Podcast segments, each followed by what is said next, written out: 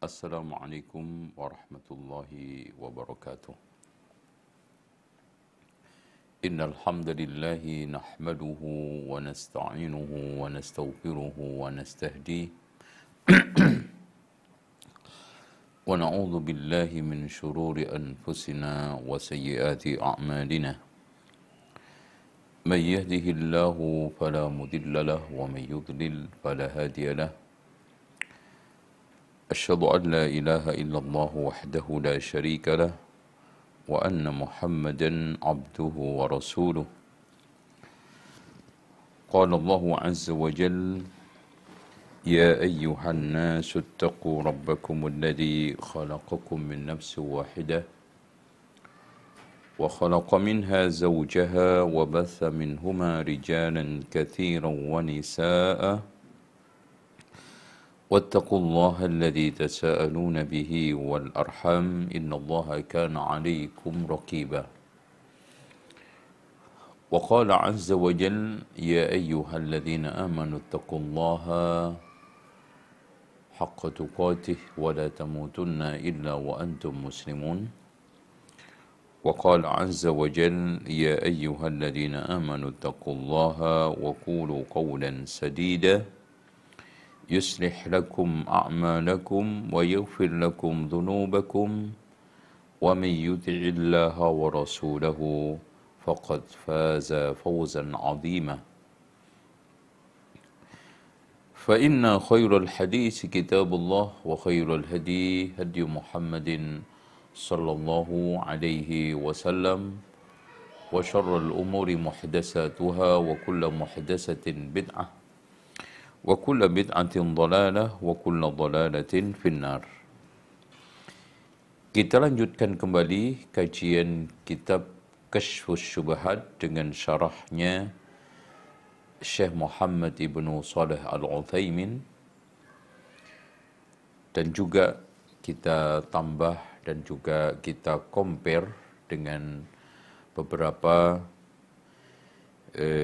syarah-syarah lain seperti syarahnya Syekh Abdul Aziz Ibn Bas rahimahullahu ta'ala. Dan juga eh, syarah para ulama lainnya yang telah mensyarah kitab kecil tetapi sangat berfaedah dan amat bermanfaat untuk peneguhan akidah kita di dalam menjawab berbagai macam tantangan syubhat yang selalu update setiap saat. Syubhat seputar masalah tauhid yang selalu terbarukan, terdaur ulangkan. Meskipun syubhatnya itu mirip-mirip, syubhatnya itu sebetulnya barang lama yang didaur ulang, kalau kita tidak memiliki pondasi kuat, prinsip-prinsip tauhid yang mapan, maka kita juga akan eh, kalah juga. Kita juga akan eh, bisa tergeser, tergusur, terpengaruh dengan syubhat tersebut. Tayyib. Qala al-musannifu rahimahullahu ta'ala Musannif berkata, "Fadhkuru lahu anna al-kuffara minhum man yad'ul asnam." Kalau sekarang di antara mereka e, membawa syubhat seputar tauhid bahwa mereka menyembah kuburan dengan alasan menghormati wali, mengagungkan wali, dan hanya sekedar tawassul, tawasulan. Dan kami tidak sama dengan orang-orang musyrik yang menyembah berhala. Maka kita jawab, fadkur lahu, katakan kepada mereka, kepada dia, annal kufara, sebagian orang-orang kafir, minhum man yad'ul asnam. Di antara mereka ada yang menyembah berhala, asnam, arca. Wa minhum man yad'ul awliya, di antara mereka juga menyembah para wali. alias orang suci gitu loh. Jadi tidak benar kalau orang musyrik zaman Rasulullah yang diperangi Rasulullah, orang kafir yang diperangi oleh Rasulullah SAW dihalalkan darahnya dan hartanya hanya semata-mata menyembah arca. Tidak benar. Bahkan di antara mereka ada yang menyembah arca, ada yang menyembah malaikat, ada yang menyembah orang-orang suci, ya kalau dia istilahkan sekarang itu wali, ya aulia itu orang suci. Bahkan mereka berdalih, Ulaika alladhina yad'un yabtaghuna ila rabbihimul wasilata ayyuhum aqrab. Ya. Orang-orang yang mereka sembah selain Allah itu atau jin atau orang suci atau malaikat yang mereka sembah selain Allah itu juga mencari wasilah mencari perantara untuk mendekatkan diri kepada Allah. Jadi lucu ya. Malaikat yang mereka sembah, wali yang ada di kuburan yang mereka sembah, orang suci yang mereka kultuskan agung, agungkan itu juga mereka itu mencari wasilah. Ya. Mencari uh, apa namanya jalan ya. Mencari alat wasilah itu alat sarana untuk mendekatkan diri kepada Allah. Dan alatnya itu bukan berupa sosok makhluk. Baik itu makhluknya berupa malaikat nabi rasul orang suci enggak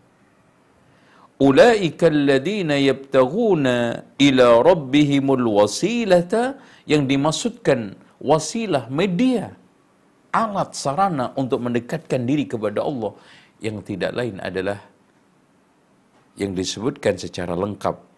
Yuk kita sekarang ini coba baca ayat secara lengkap di dalam surat Al-Isra. Coba dibuka. Surat Al-Isra ayat 57. Ya. Yeah. Bismillah. Di dalam surat Al-Isra itu Allah berfirman, Ulaika yada'un. Mereka-mereka itu berdoa kepada Allah juga. Coba lihat. Jadi malaikat yang dia jadikan sebagai sesembahan dengan alasan tawassulan, Nabi Rasul yang dia jadikan sebagai sesembahan dengan alasan tawassulan, bahkan orang-orang suci yang kita kenal wali, yang mereka jadikan sesembahan dengan alasan tawassulan, mereka-mereka ini sebetulnya beribadah, berdoa kepada Allah. Yabtaghuna ila rabbihimul wasilah Tuh. Ya. Mereka juga mencari wasilah ayyuhum aqrabu. Siapa yang di antara mereka lebih dekat kepada Allah? Wa yarjuna rahmatahu, mengharap rahmat Allah, wa yakhafuna adzabahu dan takut kepada Allah Subhanahu wa taala. Dengan apa? Saya tanya sekarang kepada antunna semuanya dan kepada seluruh pemirsa dan kepada seluruh kaum muslimin. Mereka berdoa kepada Allah, berharap rahmat, takut akan adab dengan apa? Dengan amal soleh ya ikhwan. Ya. Dengan amal soleh ya. Tidak ada lain.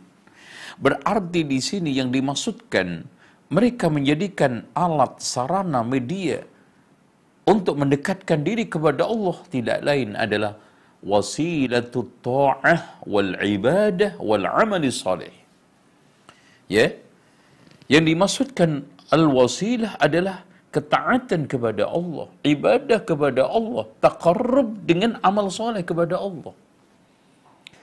Tidak ada satupun di antara mereka yang mendekatkan diri kepada Allah itu dengan sosok manusia, dengan sosok makhluk. Ya, nggak ada.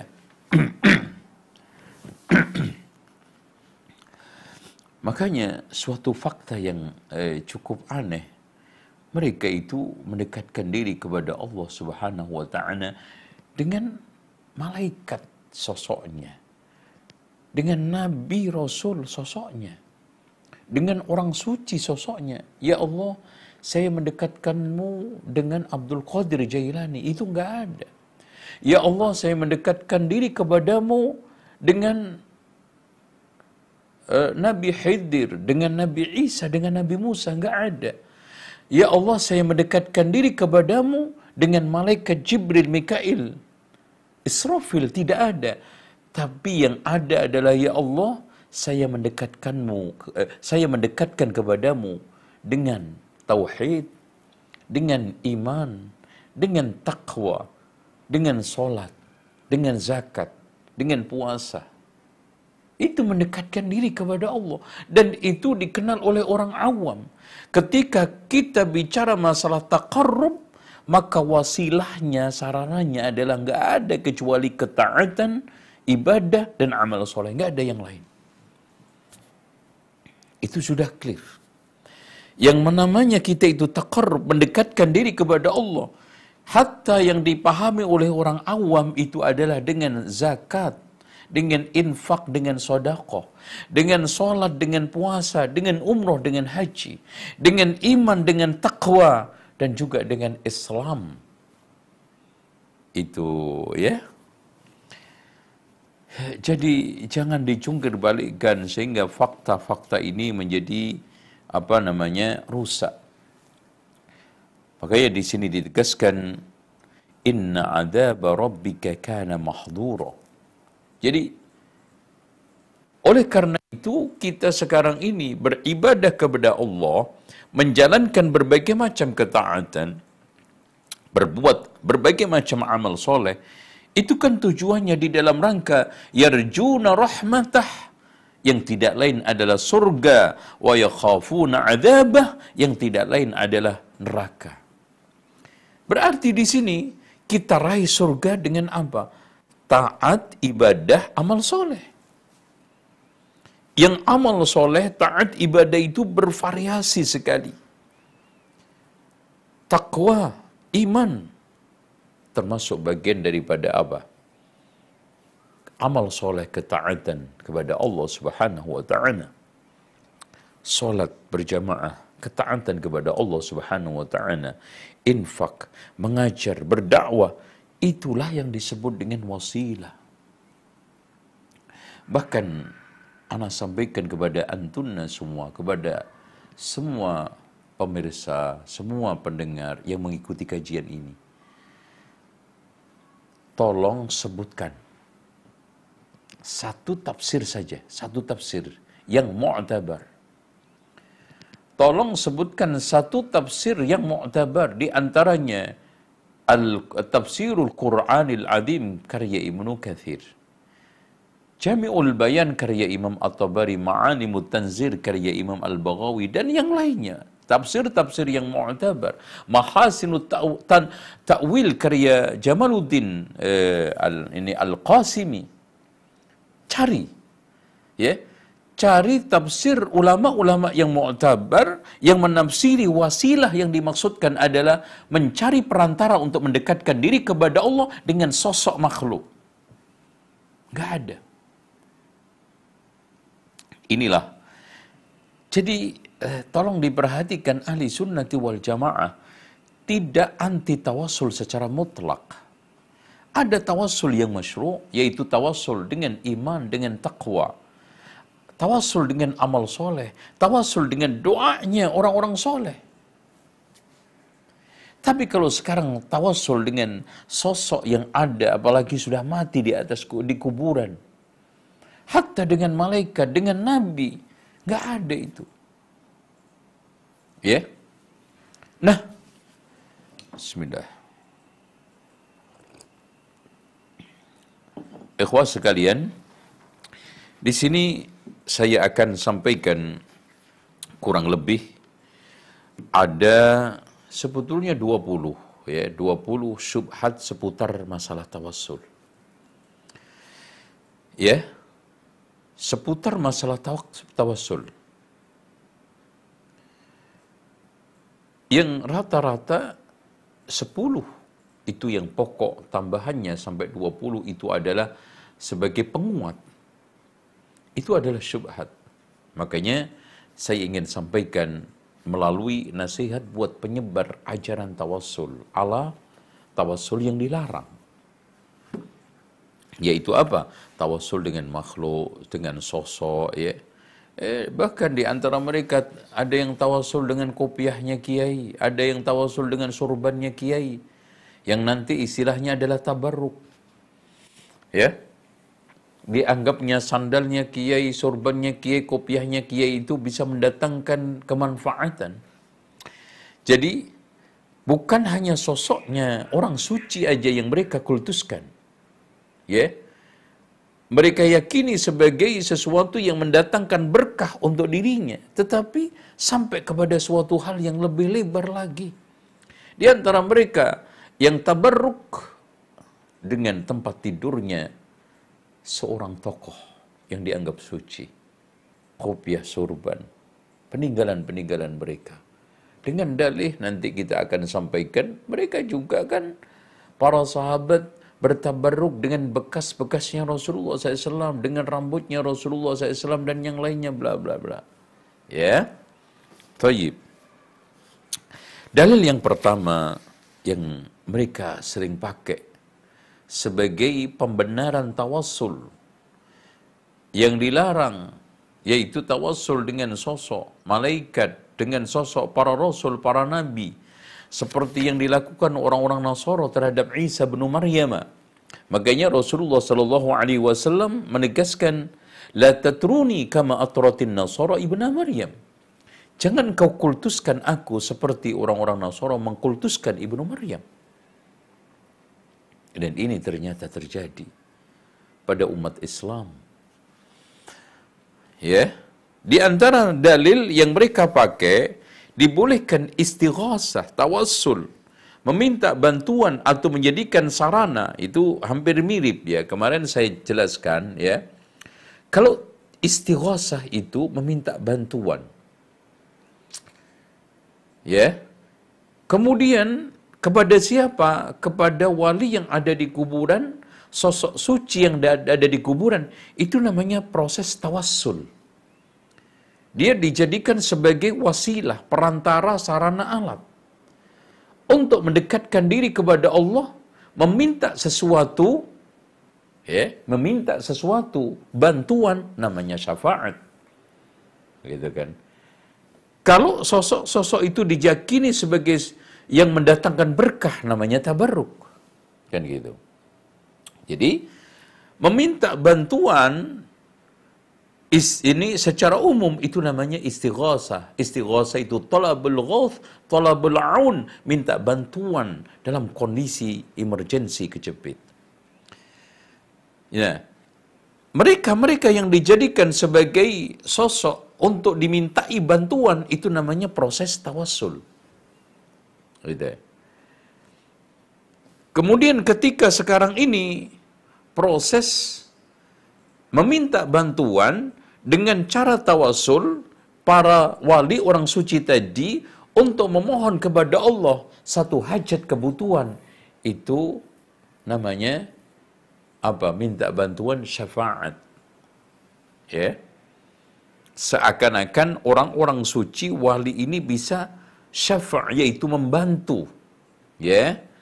Bisa memberikan satu penopang penguat di hadapan Allah Subhanahu wa taala. Nah, kalau mereka meyakini bahwa wali itu bisa mendatangkan berkah dan juga bahkan kuburannya tanah kuburannya itu prosesnya adalah tabarruk.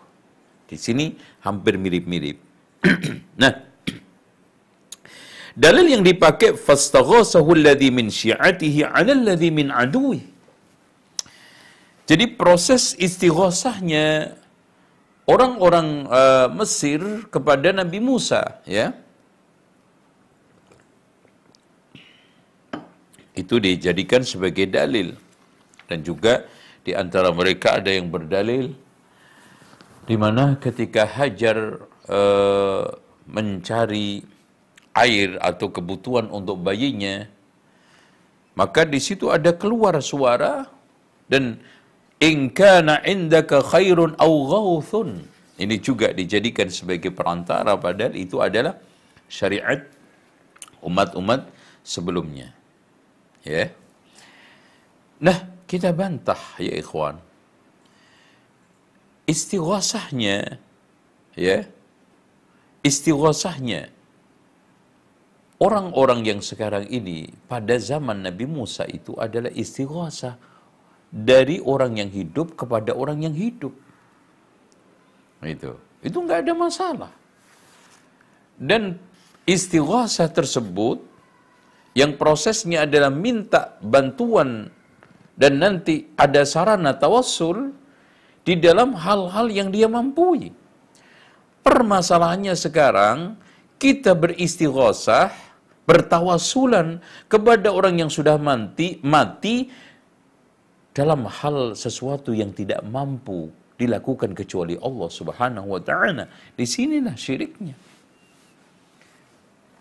Ya, kita minta bantuan kepada orang soleh yang mati di kuburan, itu saja sudah sudah berbeda alam. Ya, komunikasi nggak ada. Kemudian yang keduanya meminta sesuatu yang kebanyakan permintaan itu tidak ada yang mampu melakukan kecuali Allah.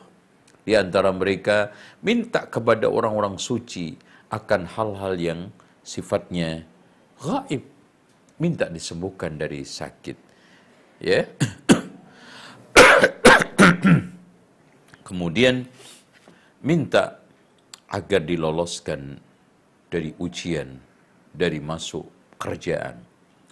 Minta didekatkan jodohnya. Ini semuanya kan jauh dari apa yang sekarang ini uh, realitas kemampuan manusia. Kan gitu. Tuh. Dengan demikian hal ini tidak tidak dibenarkan dan kiasnya adalah kias yang sangat berbeda. Ya, konteks pembicaraan kita itu permohonan bantuan tawassul dari orang hidup kepada hidup di dalam ayat itu otomatis dibolehkan. Tetapi permasalahan sekarang adalah tawassul dari orang hidup kepada orang yang mati tidak bisa dibenarkan dengan ayat tersebut.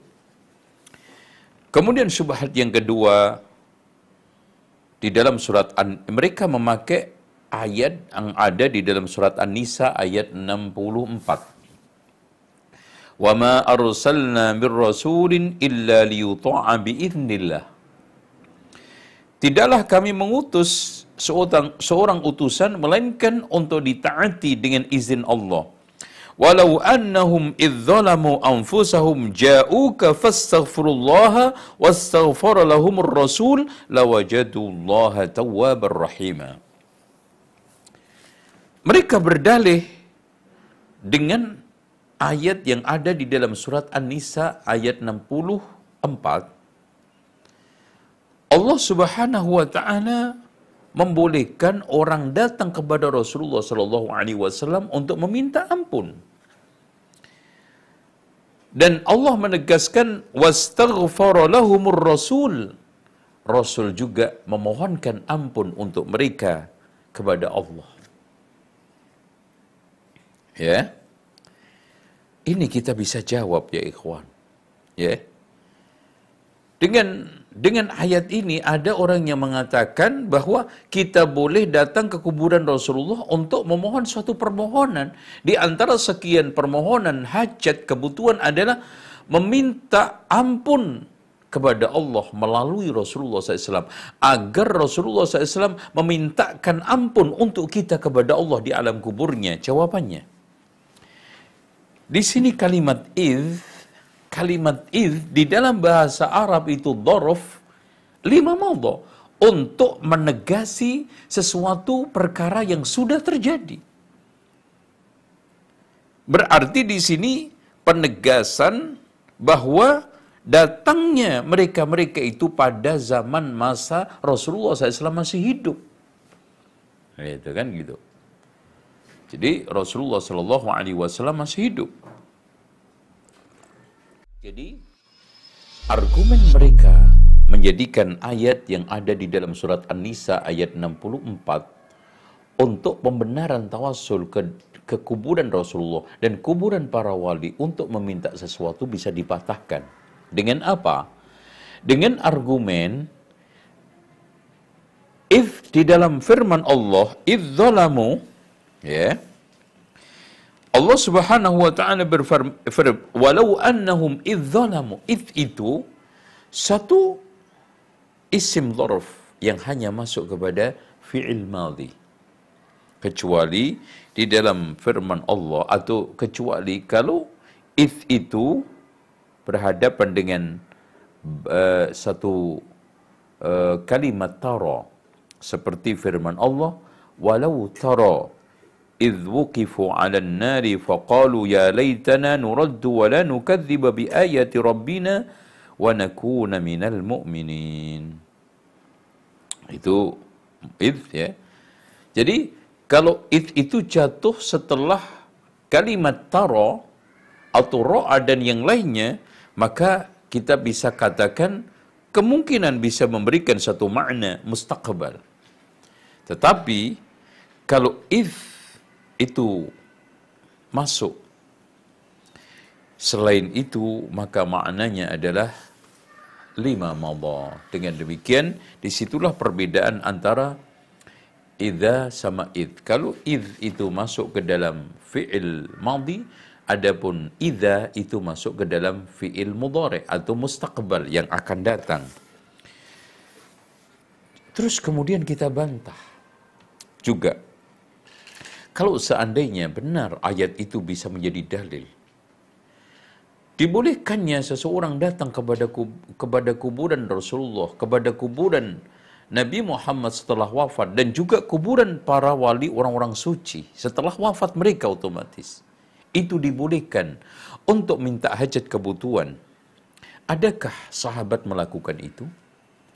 Adakah sahabat satu pun saja, nggak usah banyak-banyak tolong sebutkan satu sahabat namanya jelas disebutkan di dalam berbagai macam riwayat yang uh, apa namanya uh, uh, sahih atau musnad atau sunan yang menegaskan bahwa ada di antara sahabat ridwanullahi alaihim itu datang ke kuburan Rasulullah atau kuburan Abu Bakar, Umar, Utsman melakukan tawassul dengan dasar ayat tersebut. Nggak ada satupun.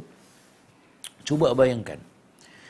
Kalau memang tawassul itu kepada kuburan orang yang sudah, uh, kepada kuburan para wali, para nabi itu merupakan suatu ibadah yang mulia. Terus kemudian tidak ada satupun di antara sahabat ridwanullah alaihim yang melakukan itu. Pertanyaannya, Masya Allah. Apakah kita itu lebih mengerti tentang ibadah daripada mereka?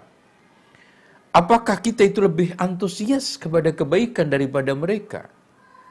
Apakah kita itu lebih semangat mengejar surga daripada mereka? Kalau memang datang ke kuburan Rasulullah Abu Bakar Umar atau orang suci itu merupakan suatu kebaikan dan kemuliaan dengan ayat tersebut kemudian ditinggalkan oleh para sahabat subhanallah Bukankah kita berarti meletakkan posisi sahabat itu manusia-manusia yang malas mengejar kebaikan, yang tidak tahu makna daripada Al-Quran, dan juga tidak ada arah maksud daripada ayat tersebut. Bahkan sebaliknya ya ikhwan, akhwat fillah. Ayat tersebut dipahami oleh para sahabat yang faqih, yang alim, yang sangat faham terhadap kapan turunnya ayat itu, apa maknanya ayat itu, bagaimana Rasulullah Shallallahu Alaihi Wasallam menafsirkan. Hampir semua sahabat Ridwanullahi alaihim memahami ayat tersebut hanya ketika Rasulullah Shallallahu Alaihi Wasallam masih hidup. Datang kepada Rasulullah minta untuk di agar dimintakan ampun kepada Allah Subhanahu wa taala sesuatu yang masyru. Sesuatu yang disyariatkan. Adapun sekarang ini datang kepada kuburan Rasulullah setelah meninggal dunia atau Abu Bakar, Umar, Utsman, Ali atau kuburan sahabat-sahabat yang ada atau para wali tidak pernah dipahami oleh sahabat, tabi'in dan orang-orang yang dinyatakan khairun nas dengan ayat tersebut. Ada satu tabi'in yang dari kalangan salafun soleh mendatangi kuburan umpamanya Ali, mendatangi kuburan Abu Bakar, mendatangi kuburan Utsman untuk meminta satu hajat kebutuhan gak ada. Gak pernah kita dapatkan secuil riwayat pun dari Imam Abu Hanifah, Imam Malik, Imam Syafi'i, Imam Ahmad datang ke kuburannya Rasulullah untuk meminta hajat kebutuhan. Baik itu kaitannya kebutuhan dunia maupun kemaslahatan-kemaslahatan agama. Ya. Yeah? itu terang dan gamblang ya satu ulama dari kalangan uh, ulama-ulama ahli hadis ada Imam Bukhari, ada Imam Muslim, ada Tirmidzi, Nasai dan yang lainnya. Pernahkah salah satu di antara mereka ketika ziarah ke makam Rasulullah atau ziarah ke makam Baqi memohon hajat kebutuhan keperluan mereka dengan alasan tabarruk, dengan alasan tawassul, dengan alasan istighosah. Kita tidak temukan. Kenapa kemudian kita itu mengarang syariat? Memotivasi ribuan bahkan jutaan umat kita giring ke kuburan orang-orang suci para wali dengan biaya yang besar, dengan pengorbanan tenaga, kadang juga pikiran. Bahkan menyita pekerjaannya, mengambil cuti hanya karena kita ajak ke kuburan orang-orang suci para wali hanya dengan alasan apa? Dengan alasan tabarruk, tawassul, dan istighosah. Kemudian eh, yang keempat, di antara alasan mereka melakukan tawassul adalah ketika eh, Abu Ja'far al-Mansur berkata kepada Imam Malik, bertanya, Ya Aba Abdullah, astaqbilu al-qiblah wa ad'u. Apakah saya berdoa menghadap kiblat am astaqbilu Rasulullah atau saya menghadap ini kuburan Rasulullah SAW? Ya. Apa ucapan, apa kata Imam Malik? Walam tusrif wajhaka anhu. Jangan kamu palingkan wajahmu darinya wa wasilatuka dia adalah wasilahmu wa wasilatu abika Adam ila yaumil qiyamah dan wasilah Adam sampai hari kiamat bal istaqbilhu wastashfi bihi fasyaffa'ahu Allah fik. Dan seterusnya maka kita bantah bahwa hadis ini adalah batil. Riwayat kisah ini adalah kisah yang batil. Sebagaimana yang telah dituturkan oleh Al-Qadhi Iyad di dalam kitab Asy-Syifa bahwa di, di dalam sanadnya ada Muhammad ibnu Muhammad Ar-Razi bahwa dia terkenal dengan pencuri hadis atau bi sarqatil hadis wa kadzabahu Abu Zur'ah dan dinyatakan kadzab oleh Abu Zur'ah dan Ibu Kharras dan Saleh dan yang lainnya. Udah, jadi riwayat itu tidak bisa kita pakai. Yang kelima atau yang keempat di antara mereka berdalil bahwa Rasulullah Shallallahu Alaihi Wasallam itu kan hidup di kuburannya. Oke. okay. Bahkan mereka berdalil dengan beberapa hadis mamin rajulin yusallimu alayya illa raddallahu alayya ruhi hatta arudda alaihi salam. Bahwa tidaklah ada seorang yang sekarang ini mengucapkan salam kepadaku melainkan Allah akan jawab salamnya. Dan juga orang yang mati syahid itu hidup di kuburannya. ولا تحسبن الذين قتلوا في سبيل الله أمواتا بل أحياء عند ربهم يرزقون dan juga beberapa hadis yang mereka pakai untuk menjadi dasar dan terakhir al-anbiya'u ahya'u fi quburihim yusallun para nabi itu adalah hidup di kuburannya sedang sholat. Kita jawab, kehidupan Rasulullah di alam barzah berbeda dengan kehidupannya Rasulullah di dunia. Di dunia beliau makan, minum, dan butuh pakaian, layaknya seperti kita. Tapi apakah Rasulullah Shallallahu Alaihi Wasallam butuh pakaian, butuh minum, dan yang lainnya tidak, bukan? Nah, begitu juga kalau memang perbedaan di situ cukup nyata, innaka mayyitun wa innahum mayyitun, kenapa kita samakan di dalam hal-hal yang lainnya? Ya. Oke, Rasulullah hidup. Orang mati syahid juga hidup. Bahkan ditegaskan yurzakun. Diberi rizki. Kenapa kita minta-minta? Para wali, orang-orang mati syahid, orang suci yang ada di kuburan itu hidup tetapi disebutkan oleh Allah apa? Yurzakun diberi rizki. Bagaimana kita datang ke mereka untuk meminta hajat kebutuhan? Sementara mereka itu membutuhkan Allah Subhanahu wa taala tidak bisa berbuat apa-apa tentang rizki. Dan kalau memang ini ikhwan, kalau kehidupan Rasulullah SAW di alam kubur itu sama dengan kehidupan di dunia, sehingga kita boleh melakukan kepada Rasulullah seperti yang dilakukan ketika masih hidup. Kenapa? Pada zaman Abu Bakar, Umar, Utsman dan Daulah Umayyah Abbasiyah ketika kaum muslimin menghadapi suatu masalah-masalah yang pelik sampai pada tingkatan perpecahan. Tidak konsultasi ke Rasulullah, ke kuburan Rasulullah untuk minta sesuatu pemecahan. Minta fatwa aja ke Rasulullah SAW. Gak ada kan yang melakukan itu. Dengan demikian, dari situ fakta menunjukkan hidupnya Rasulullah SAW di barzah kita tidak ingkari hidup.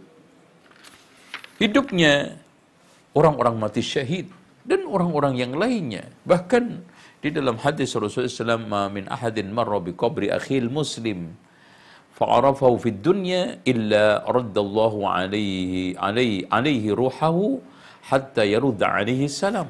Tidaklah seseorang yang melewati kuburan saudaranya muslim yang dulu dia kenal di dunia, kemudian dia mengucapkan salam, maka Allah kembalikan rohnya sampai dia menjawab salamnya.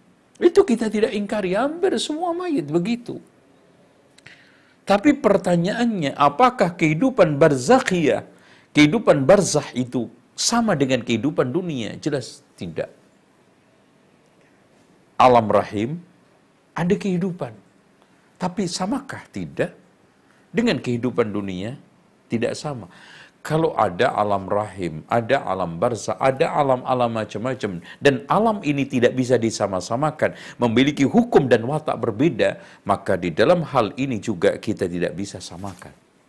Bukti fakta nyata adalah tidak ada satupun di antara kaum muslimin yang kesulitan pada masa-masa Daulah Umayyah Abbasiyah kemudian minta fatwa konsultasi ke kuburan Rasulullah Shallallahu Alaihi Wasallam.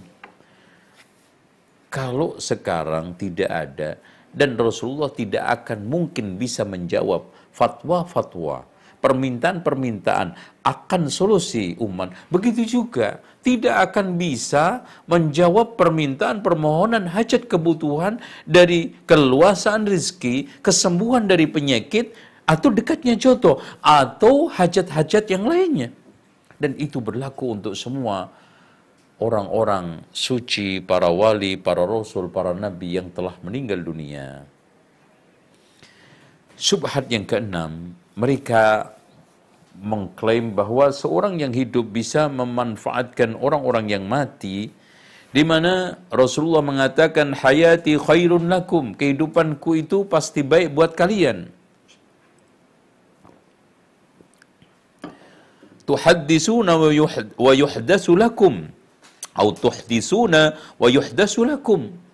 Artinya kalian me mengalami sesuatu kemudian ada jawabannya dari Allah. Artinya selama hidupnya Rasulullah SAW itu ada peristiwa, ada kejadian, maka turunlah wahyu sebagai jawaban.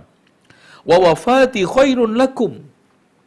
kematian juga kematian saya juga lebih baik buat kalian tu'raduna alayya a'malukum disampaikan kepadaku amal-amal kalian fama ra'aitu min khairin hamidullah apa-apa yang saya temukan dari amal kalian kebaikan maka aku puji Allah. Wa ma ra'aitu min syarrin istaghfartu lakum. Yang aku temukan dari keburukan dari amal kalian saya mintakan ampun kepada Allah untuk kalian? Kita jawab, hadis ini dari berbagai macam arahnya, sebagaimana yang telah dijelaskan oleh para ulama, ya,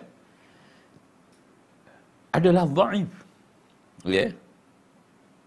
Bahkan di dalam sanadnya ada Maslamah Al-Khushani, dia adalah muttaham. Dan Imam Al-Hakim meriwayatkan dari Al-Auza'i wa Zubaidi eh, Al-Manakir kata Imam Hakim. Jadi Maslama Al-Khushani kata Imam Al-Hakim rawa anil Auza'i wal Zubaidi Al-Manakir wal Mawdu'at. Jadi Maslama Al-Khushani kata Imam Al-Hakim banyak meriwayatkan satu riwayat dari Imam Al-Auza'i wal Zubaidi satu riwayat-riwayat yang mungkar bahkan maudhu yang dinisbatkan bukan berarti Imam Al-Auza'i wa Zubaidi itu menyebarkan hadis yang maudhu tidak. Ya, intinya ya kalau seandainya hadis ini sahih tidak menunjukkan bahwa kita dibolehkan minta bantuan kepada Rasulullah SAW setelah meninggal dunia. Begitu juga nomor tujuh yang dipakai oleh sebagian orang untuk membolehkan istighasah dan tawasulan kepada orang suci atau para rasul, para nabi yang ada di kuburan adalah dalil di mana di sana ada Malikud Dar Khazinu Umar ya meriwayatkan bahwa asaban nasa qahta eh, asaban nasa qahtun terjadi paceklik pada zaman Umar bin Khattab Faja'a rajulun ila qabrin nabi kemudian datang seseorang kepada kuburan Rasulullah SAW, Ya Rasulullah, istasqi li ummatik. Mintalah agar diturunkan hujan untuk umatmu. Fa innahum qad halaku. Mereka telah hancur. Ya, mereka mengalami paceklik yang sangat wa akhbaru annakum tusqaun maka eh maaf fa'atar rajul fil manam maka setelah tawasulan itu Orang tersebut menceritakan bahwa dia mimpi faqila lahu. Kata dikatakan kepadanya, "I'ti Umar, datanglah kepada Umar, fa salam."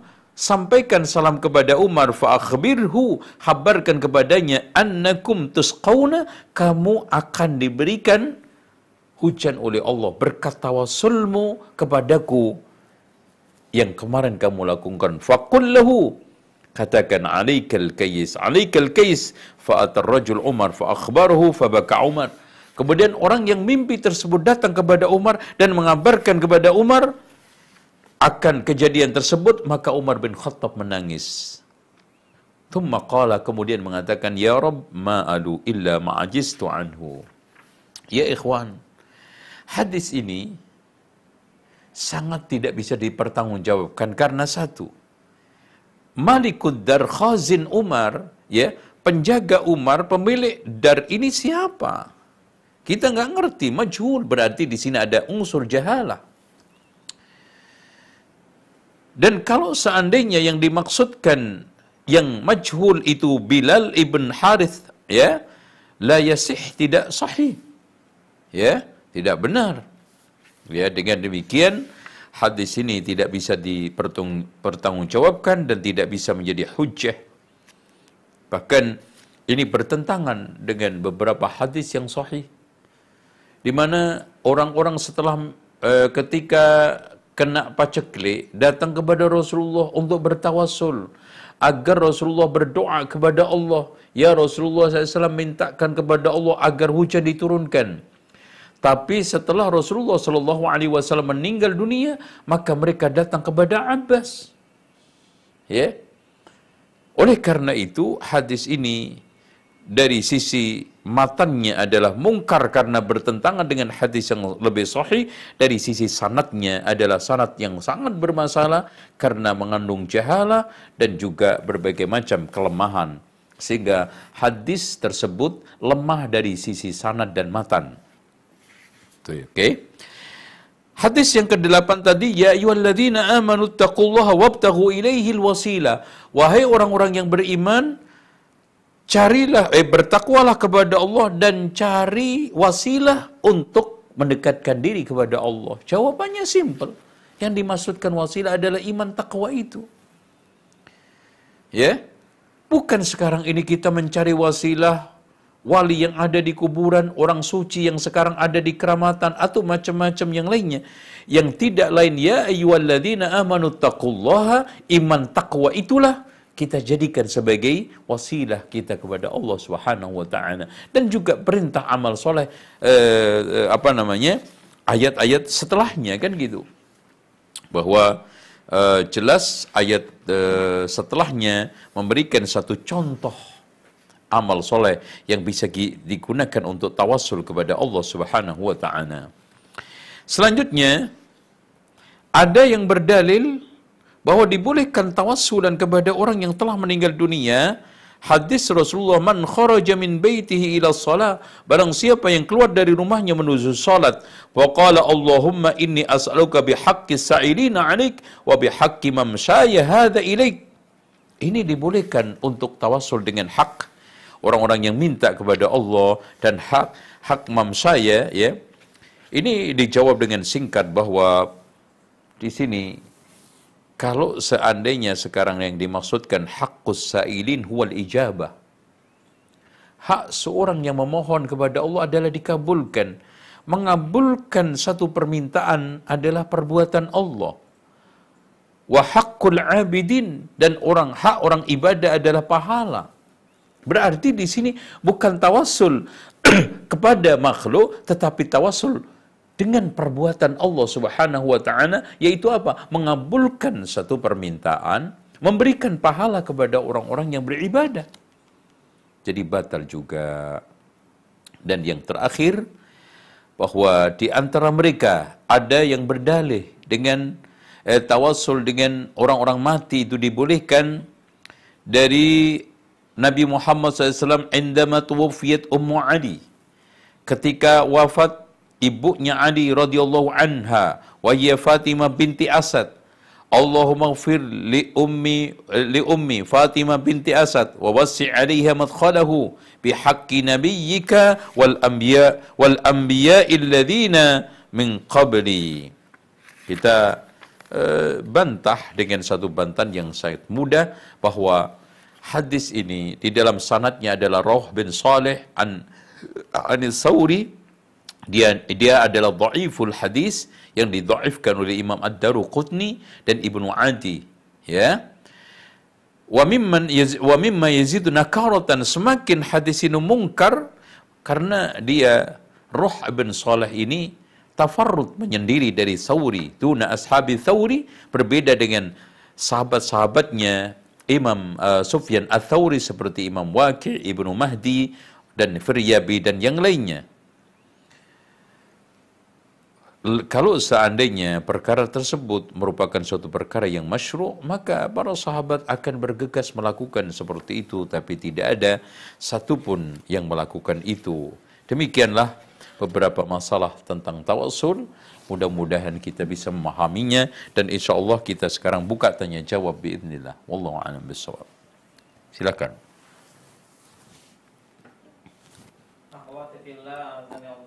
Assalamualaikum. Alhamdulillah telah kita simak dan dengarkan bersama ilmu yang telah disampaikan oleh guru kita Al-Ustaz Zainal Abidin LCMM Hafizullah. Semoga ilmu yang telah beliau sampaikan bermanfaat untuk kehidupan dunia dan akhirat kita. Dan semoga Allah Subhanahu wa taala memberikan kita kemampuan untuk mengamalkan ilmu yang telah beliau sampaikan. Kami ucapkan uh, jazakallahu khairan barakallahu fikum kepada seluruh uh, pemirsa dan pendengar yang berasal dari Hong Kong uh, mudah Allah Subhanahu wa taala berikan kita kemudahan kelancaran uh, dalam uh, melaksanakan atau uh, menuntut ilmu. Ini ada uh, beberapa pesan yang sudah masuk ke studio kami. Uh, langsung kita bacakan saja. Ya, silakan. Uh, yang pertama, ya. yang berasal dari Hong Kong, izin menyampaikan pertanyaan Ustaz. Hmm. Kalau anak minta mainan, lalu ibu menjawab, hafal surah ini dulu, nanti mama belikan. Dan nanti di akhirat Allah akan diberikan yang lebih baik.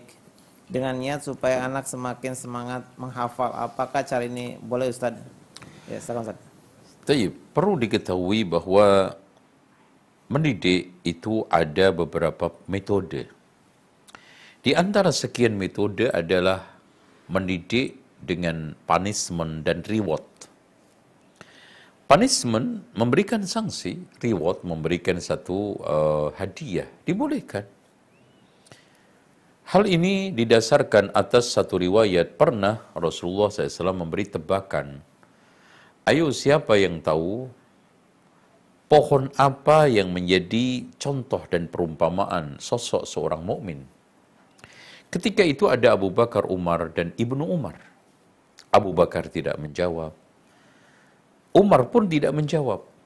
Ibnu Umar sebetulnya terbersit tetapi nggak berani atau uh, tidak uh, me memberikan jawaban karena segan terhadap Abu Bakar Umar. Akhirnya Rasulullah SAW menjawab, pohon tersebut tidak lain adalah kurma. Masya Allah. Sosok seorang mukmin itu seperti pohon kurma. Dari batangnya, dahannya, daunnya, apalagi buahnya, memberikan manfaat untuk kehidupan dan untuk manusia. Maka setelah Abu Bakar, setelah Umar dan Ibnu Umar pulang, maka Umar Ibnu Umar mengatakan, "Wahai ayahku, ya, tadi sebetulnya saya itu mau menebak bahwa pohon yang dimaksudkan adalah pohon kurma. Masya Allah. Apa kata Umar bin Khattab? Kenapa kamu tidak jawab? Seandainya kamu bisa tadi kamu menjawab, kamu akan saya beri ini dan itu. Nah, lihat ya. Jadi boleh. Ini namanya uh, apa namanya? metode pembelajaran dengan apa? Reward, memberikan satu reward, memberikan satu punishment kadang-kadang. Maka hal tersebut dibolehkan insya Allah. Wallahu a'lam bisawab.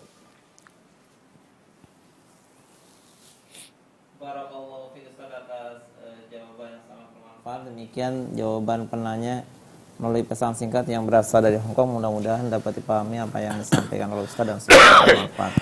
Ya, kita buka kembali uh, pertanyaan yang kedua yang berasal ya. dari Hongkong. Apakah ada keutamaan khusus menziarahi makam orang tua, guru atau tokoh alim tertentu dibandingkan keumuman pemakaman di dekat tempat tinggal kami Ustaz? Terang Ustaz. Taib. Supaya tidak salah persepsi dan juga tidak salah faham, sehingga kita dituduh seperti Syekhul Islam Ibnu Taimiyah dan ulama lain dituduh anti ziarah. Bahwa sesungguhnya ahli sunnati wal jamaah kita semuanya yakin dan merupakan suatu perkara prinsipil di dalam bab akidah.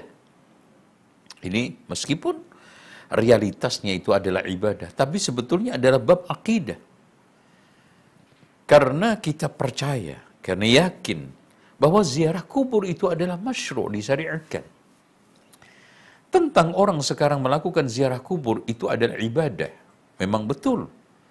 Bahasan hukum adalah fikih memang betul. Tapi kita sebagai ahli sunnati wal jamaah yakin bahwa ziarah, al, ziarah kubur adalah dianjurkan di dalam hadis Rasulullah sallallahu alaihi wasallam. Di antaranya zurul kubur fa innaha tudzakirul akhirah. Ziarahlah kuburan karena itu mengingatkan akhirat. Ya. Jadi tidak benar kalau kita itu anti ziarah kubur. Yang ada itu dianjurkan ziarah kubur untuk empat tujuan. Satu di dalam rangka untuk mengucapkan salam. Assalamualaikum ya ahla diyar dan seterusnya. Kemudian yang keduanya di dalam rangka untuk mengingat akhirat. Dan yang keempat di dalam rangka untuk muhasabah. Dan yang kelima di dalam rangka untuk eh, ke, keempat di dalam rangka untuk mendoakan orang-orang yang ada di kuburan. Doa maghfirah dan rahmat. Tapi dengan syarat satu, tidak melakukan syaddur rihal, yaitu apa? Tur perjalanan yang naik kendaraan sampai dalam bentuk safar.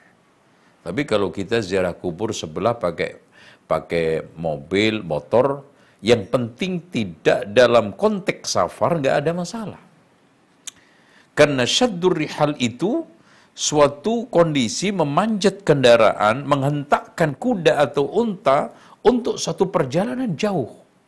Itu tidak boleh di dalam Islam kecuali tiga. Di mana Rasulullah SAW mengatakan, La tushaddur rihal illa ila thalathati masajid. Janganlah kalian mengadakan tur perjalanan, memanjat kendaraan, meng mengegas kendaraan kalau sekarang ya, entah motor atau mobil, kecuali ketiga masjid. Masjidil Har Al-Masjidul Haram wal Masjidul Nabawi wal Masjidul Aqsa. Dengan demikian, permasalahan kita ketika kita itu meluruskan ziarah kubur kaum muslimin ke kuburan orang-orang suci atau wali itu bukan masalah ziarahnya yang kita yang kita sekarang ini persoalkan. Bukan soal masalah kaitannya dengan sunnah atau tidak ziarah kubur itu. Akan tetapi di sana adalah syaddur rihal. Memanjat kendaraannya. Dan keduanya tabarruk yang kadang sampai kepada tingkatan mereka itu mengambil tanah, debu yang ada di kuburan. Meminta hajat kebutuhan kepada orang-orang yang ada di kuburan. Melakukan tawassul tadi, tawassulan ini semua yang sekarang kita persoalkan, kita luruskan, kita dudukkan, ya. Dengan demikian, kalau sekarang kita ziarah kuburan orang tua, yang memang itu dekat kampung kita, ya, yang tidak memakai eh, syaddur rihal, silakan, nggak ada masalah. Itu, ya. Bahkan itu dianjurkan di dalam Islam. Wallahu a'lam bishawab. Barakallahu fiik atas uh, jawaban yang sangat bermanfaat. Demikian uh, jawaban penanya yang bertanya dari Hong Kong. Mudah-mudahan uh, dapat dipahami apa yang disampaikan oleh Ustaz semoga bermanfaat. Ya, uh, kita buka kembali pertanyaan melalui pesan singkat. Izin bertanya Ustaz. Dulu di hari pernikahan saya, qadarullah ibu saya meninggal kemudian ijab kabul saya dilakukan di hadapan mayit ibu saya rahimahullah taala bagaimana hukumnya ijab kabul di hadapan mayit tersebut ya Ustaz jazakallahu khairan ijab kabul uh, di hadapan kaum muslimin atau banyak orang pakai mic itu nggak ada masalah kan nggak harus perempuan yang keluar oleh karena itu saya ingin jelaskan tata cara ijab kabul. Yang melakukan proses ijab kabul itu kan pengantin laki dengan walinya. Ya. Adapun pengantin perempuan cukup di belakang. Nanti kalau sudah selesai baru dipertemukan. Baru setelah itu pro, ini proses uh, surat menyurat diselesaikan. Sudah selesai. Setelah ketemu, ketemu sah setelah ketemu jabat tangan, jabat, jabat tangan yang halal. Nah, itulah yang dianjurkan oleh Islam. Wallahu a'lam bishawab. Silakan yang lainnya. Ya. Jazakallah khairan Ustaz atas uh, jawabannya. Kita buka kembali Ustaz pertanyaan yang sudah masuk. Ya. Bismillah, itu yang bertanya Ustaz. Bagaimana cara menasehati teman yang sudah terkena subhat tentang amalan Qabil tu di iza, izazah.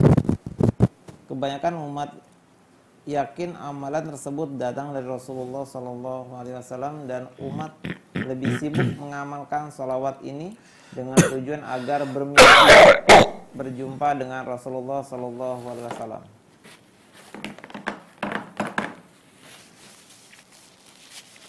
Baik. Perlu diketahui bahwa dakwah itu bukan perkara yang mudah. Menyadarkan, memahamkan orang itu butuh ilmu. Apalagi suatu perkara yang tingkatan itu syubhat. Oleh karena itu, bagaimana menasihati di sini kita tidak mudah untuk memberikan suatu jawaban. Oleh karena itu yang saya ingin tekankan, kalau kita ingin menjawab berbagai macam syubhat, ingin meluruskan berbagai macam penyimpangan teman-teman kita, kita harus kuatkan dulu keilmuan kita. Karena faqidu syai' la yuti, orang yang tidak memiliki sesuatu tidak akan bisa memberi. Rasulullah juga menyarankan kepada Rasulullah, "Qul hadhihi sabili ad'u ila Allah ala basiratin." Katakan Muhammad, inilah jalanku yang lurus, aku mendakwahkan kepada Allah di atas basirah. Al-basirah di situ dia tafsir oleh para ulama al-ilmu wal yaqin, ilmu dan keyakinan. Dengan demikian kita harus kuat ilmunya. Kemudian yang keduanya harus kita kuat metodenya. Jadi kita harus kuasai metode mendekati orang. Pendekatan itu sangat banyak sekali. Ada yang pendekatan pakai jidal, ada yang pendekatan pakai ceramah, ada yang pendekatan pakai hikmah, ada yang pendekatan pakai silaturahmi, ada yang pendekatannya pakai hadiah buku. Ya, ada yang pendekatannya kita ajak ngaji, kita ajak untuk ikut Zoom, kita itu pendekatan semuanya. Nah, ini harus juga kita kuasai. Kira-kira pendekatan yang paling baik untuk teman saya ini apa? Hmm, tuh. Terus kemudian yang ketiganya adalah akhlak. Terutama sabar, lemah lembut, lapang dada, ikhlas. Nah, yang terakhir adalah doa. Itu. Oleh karena itu di sini uh, para ulama memberikan satu petunjuk. Ketika kita ingin mendakwai menasihati teman kita itu ilmu sebelum dakwah. Sebelum nasihat, ilmu sebelum nasihat. Lemah lembut ketika memberi nasihat. Nah, sabar setelah. Gitu. Karena kadang-kadang ajakan kita bisa berkenan, bisa tidak. Ya kan gitu. Bahkan dicibirkan, bahkan diledek, bahkan di diremehkan. Maka kita butuh sabar. Makanya di sini dakwah, amar ma'ruf, nahi mungkar dan juga nasihat bekalnya adalah ilmu sebelum nasihat. Lemah lembut ketika memberi nasihat orang dan sabar setelah memberi nasihat orang. Itu yang harus kita pegang. Wallahu a'lam bishawab. Demikian kita tutup dengan doa kafaratul majlis subhanakallahumma wa bihamdika asyhadu an la ilaha illa anta astaghfiruka wa atubu ilaik wassalamu alaikum warahmatullahi wabarakatuh